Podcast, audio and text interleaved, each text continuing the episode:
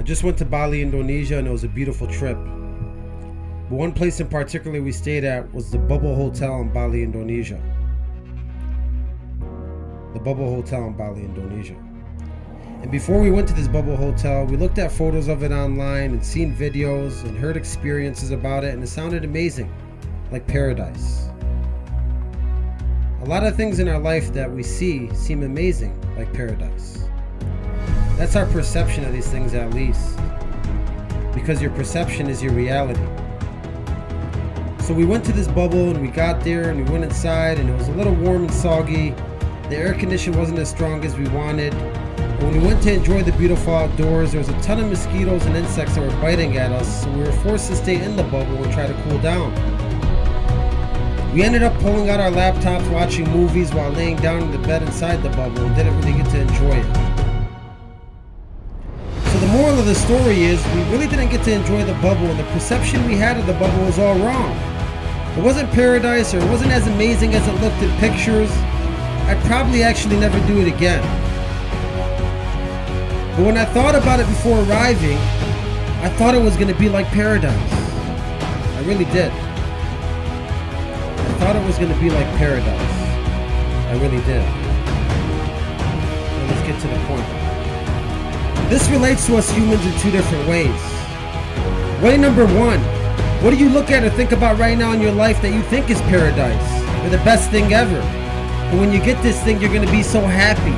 And when you achieve this pinnacle, you've hit the peak of your life. And when you buy this thing, it's really going to make your year.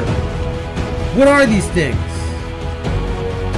Now, I want you to really think about these things and understand your opinion on these things is based on your perception of these things. You see, so much of us look at social media and celebrities, and the perception is, I want their lives. I want that purse. I wish I had that car.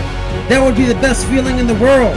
But if I gave it to you the same way I got to experience a bubble, I guarantee your perception would change and you would learn that those things are not as important as the process. You see, in life, there'll always be places you want to go, and things you want to do, and stuff you want to buy. But once you go to these places, once you do the things, once you buy the stuff, there'll be something else that you want that's going to replace it. So enjoy the process. Enjoy the process of getting there. Enjoy the now. Enjoy the grind. Enjoy the stuff that matters. Enjoy the stuff that matters. Because your perception of these things is really what matters. And once you stop basing your perception on the majority of the ignorant population and then base your perception on real things that really matter, you will see the real value of the things that really matter. Number two way it relates to us. You are the bubble for everyone inside this world that meets you. And the bubble is every single thing you say you're going to accomplish. And what kind of perception are you putting on for every single person that meets you? Are you giving them a great experience and being an executor? Are you going through with everything you say and living up to the perception of the amazing bubble out there on the water? Are you failing and not giving it your all when you put something out there? Or not giving someone your all in life? Are you the sticky bubble with the mosquitoes from the people and the things you put out there for your perception? What kind of perception do you put out there?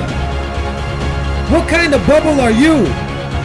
And what kind of things will people have to say about you once they leave you? Like I left a bubble. You see, your perception is your reality. Enjoy the process is key. And you are the bubble that people see and experience. So, what kind of perception do you leave?